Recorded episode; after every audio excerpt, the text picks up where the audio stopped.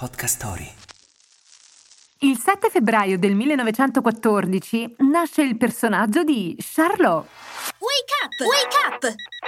La tua sveglia quotidiana. Una storia, un avvenimento per farti iniziare la giornata con il piede giusto. Wake up! Charlie Chaplin, ideatore insieme al produttore e regista Max Sennett di Charlot, cercava un personaggio comico che avesse pochissime linee di dialogo e molta espressività fisica. Con il film Charlot ingombrante del 1914 raggiunse l'obiettivo, creando una delle maschere più famose della comicità moderna.